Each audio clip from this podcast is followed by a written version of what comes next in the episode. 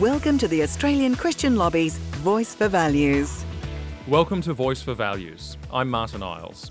Well, the time has finally come. The Ruddock Review into Religious Freedom will be released by the government this week. This is a critical moment for Christians because what the government chooses to do in response to the Ruddock Review will determine exactly how free we are into the future to live according to what we believe. So many concerns have been raised in recent months. Will believers be protected from discrimination? Will churches continue to have the right to preach and teach freely? Will our Christian schools be safe? Can we hold down our jobs, keep our professional accreditations, even continue to parent our own children?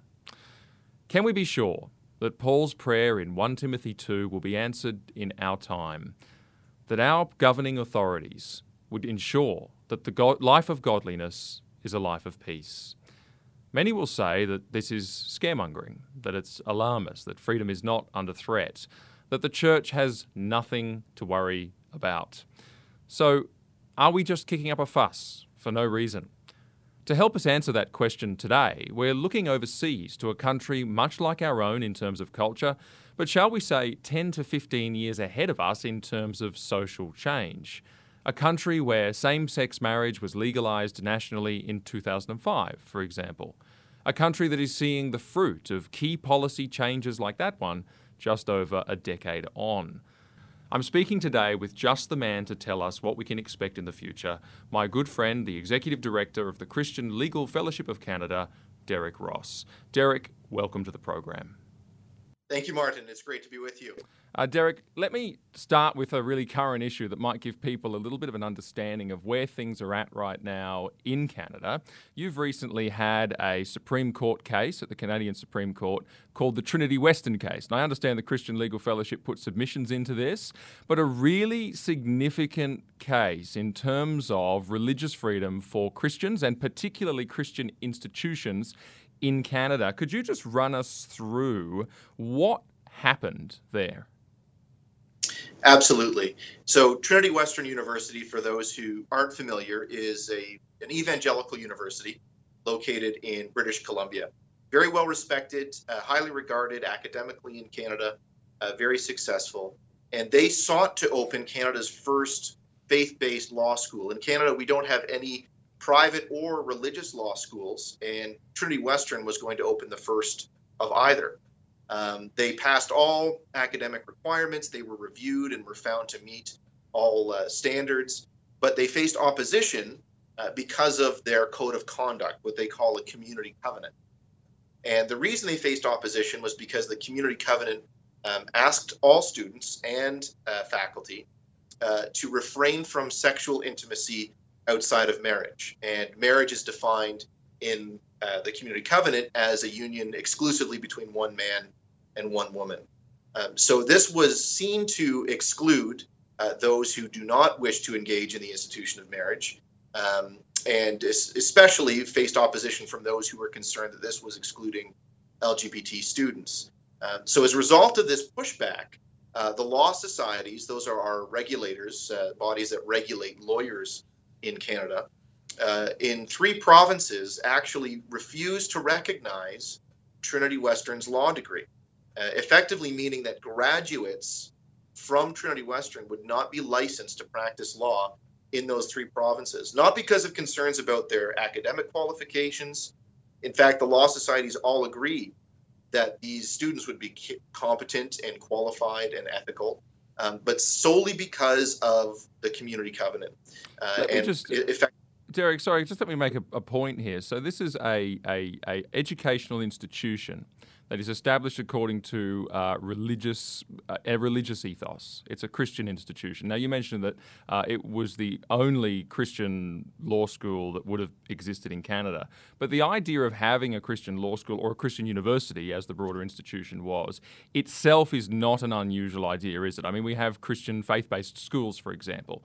We have faith-based charities. We have faith-based institutions throughout the Western world, and in fact, they're responsible for a great deal of education, a great deal of our healthcare and a great deal of our charitable work. So, so this is not an outlier, weird, fruity case where you have an institution started up that has a Christian ethos. Am I, I'm right in saying that, aren't I?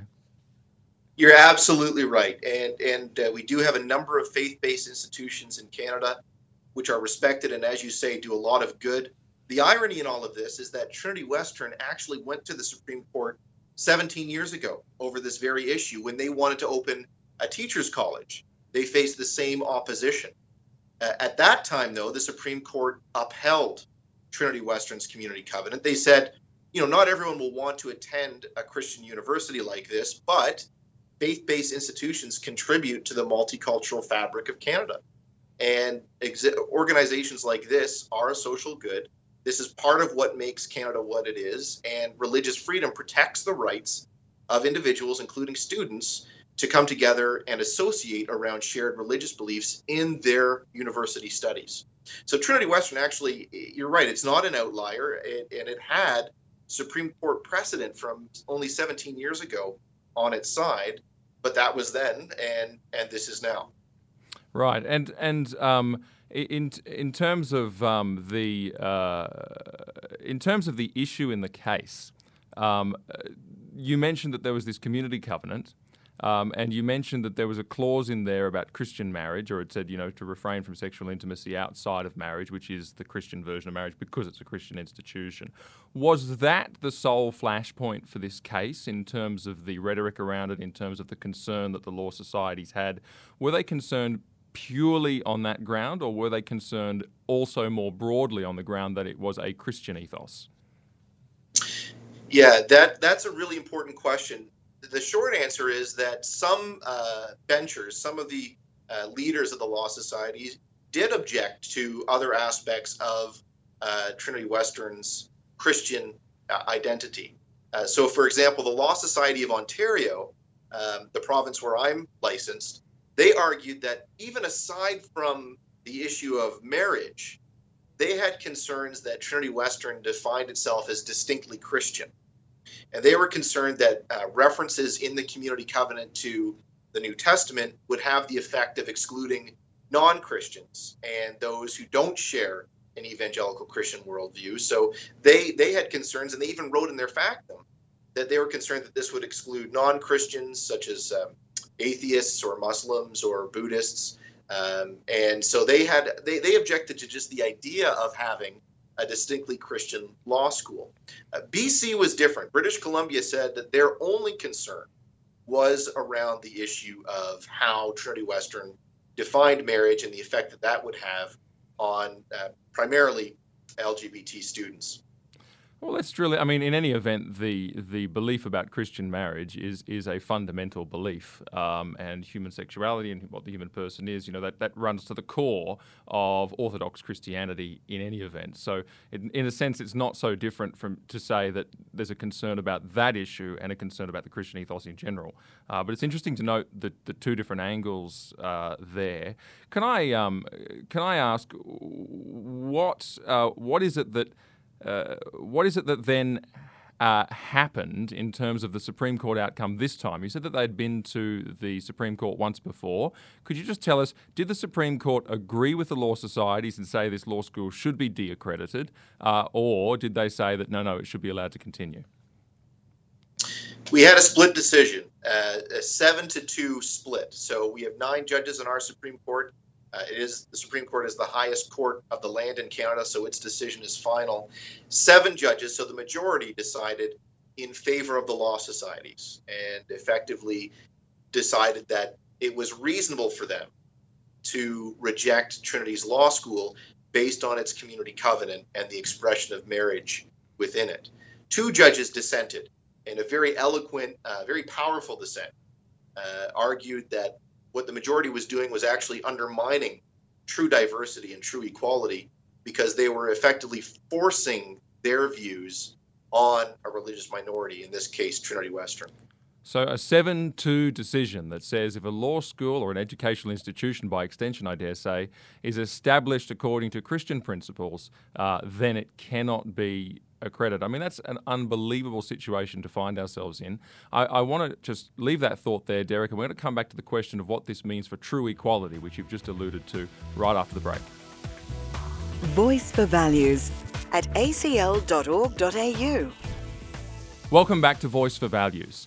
Well, in light of the release of the Ruddock Review into Religious Freedom this week, uh, I'm on the line with an international guest to talk about what sorts of concerns there are around religious freedom in other jurisdictions where key policy reforms have already passed, for example, same sex marriage.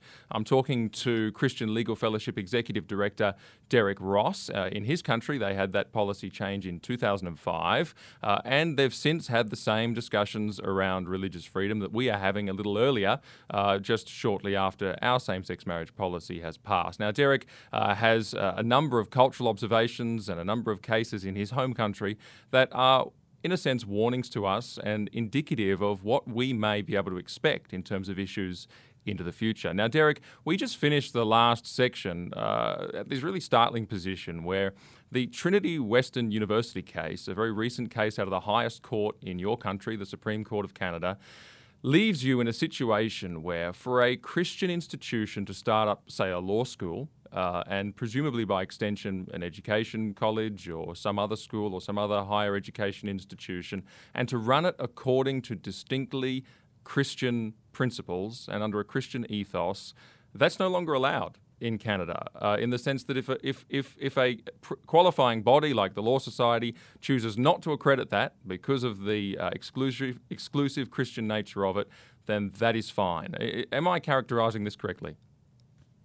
It's a very serious concern that we have. The, the one nuance I would say is that in the Trinity Western decision, the Supreme Court did go out of its way to say that its decision was limited to the law school that uh, the law societies had a unique statutory mandate that a different case, different facts, different context, different considerations might be a different outcome. So our position is that this case can and should be distinguished in future cases involving other educational institutions. But there's no question that there's a concern that this does create a precedent for challenging uh, other Christian organizations that do wish to organize themselves and carry out their activities in accordance with Orthodox Christian teachings. What was it about the law, the Law Society's um, role that the Supreme Court picked up and said that that was particularly relevant to enable them to do this? Well, the law societies in Canada had a statutory objective of promoting the public interest. That's the wording used in the legislation. And the court uh, basically used that as um, a gateway to introduce all sorts of philosophical ideas uh, saying that the public interest means promoting equality, promoting diversity, promoting shared values. Um, and, and the problem with that, of course, is that these are not terms that are defined. These are values that are really the judge's values. Um, the law clearly protected Trinity Western's organizational community covenant. Nothing it did was unlawful. Human rights legislation explicitly protect these sorts of community covenants. Uh, the Charter protects freedom of religion. That's our fundamental Bill of Rights. Um, there was really nothing unlawful. So the court could only hang its hat on this vague notion of values and the public interest. And the dissent said this is a huge problem. We cannot trump constitutional rights with judges' preferred values. The judge, the, the dissent described it as um, basically just taking the idiosyncrasies of judges' minds and using them to trample on constitutional rights. But in a nutshell, that's that was what was invoked was this idea of charter values in the public interest. Uh, now, whether that will be invoked in future cases, there are other regulators in Canada which are said to operate in the public interest. Um, that this might become a problem. Our argument was that the public interest includes religious diversity, accommodating religious minorities, allowing space for people that believe in traditional marriage mm-hmm. as well as those that believe in same-sex marriage. That is what a free and democratic society looks like is to say the state is neutral between those positions but allows both communities to pursue their own conception of marriage. That is how our court has traditionally approached the issue. Trinity Western is unfortunately a departure from that approach. We hope that that's just an outlier and that future cases will return to a much more balanced accommodation of difference. But it is a concern, isn't it? I mean, you mentioned the the public interest tests that the law societies have to abide by. That's really not that unusual. I mean, there's other regulators that, if they don't have that exact language, they have similar considerations built into the way they operate. I mean, you can think of medical boards and the way they regulate the medical profession. You know, there's a public interest element to that, and it may be worded like that, or it may be worded similarly. So we wind up with with with a huge problem here potentially uh, in that wherever the public interest is at stake, wherever public values need to be upheld, then all of a sudden religious diversity is not a public value in in Canada um, uh, under this kind of reasoning. I mean, and, and just to pick that up, when we talk about diversity, uh, obviously you and I suddenly are, are, talking about it in a slightly different way uh, to the way that say those those seven judges would talk about diversity. And it's interesting to me that both sides will use the language of diversity either way. So we'll say, well, we need the law school to continue to exist because we need diverse religious communities. That's true diversity, true pluralism. Whereas they'll say, no, no, the law school is too exclusive uh, and it actually wars against diversity because it doesn't allow all kinds of people involved. Can you comment on that? What is in a in a society like Canada, in a society like Australia, what is true diversity? Why is one diverse and one not? Well, in my view, true diversity is a concept that accommodates difference and not one that tries to suppress religious dissent or any dissent for that matter. Uh, before Trinity Western got to the Supreme Court, uh, it was heard by a number of lower courts in Canada. And I think the British Columbia Court of Appeal said it best. They said that a society that cannot accommodate and admit of difference is not a free and democratic society. A free and democratic society, so true pluralism, true diversity, is one where citizens are free to debate, to think, and to challenge the accepted view without reprisal. In my view, the conception of diversity that was employed to shut down Trinity Western is a very impoverished view of diversity. It's one that says we will tolerate you only up to the point that we uh, disagree with you. Once there's disagreement on ideology, hmm. on moral philosophy, on conceptions about what is right and good and just, if we disagree on that point, we won't tolerate your viewpoint. That's not diversity, that is intolerance. We will tolerate you only up to the point that we disagree with you. I think that's a, that's a line that, in the minds of many Australians, is going to resonate um, because we've recently been through some significant uh, social changes and social debates. Uh, I think in which many uh, who are concerned about their religious freedom are concerned about that very issue. Will we be tolerated uh, insofar as we disagree with uh, the new moral normal or the new standards that have been uh, that have been put in place in legislation. Now, Derek, the Trinity Western case is a great warning to us about the situation in a country like Canada.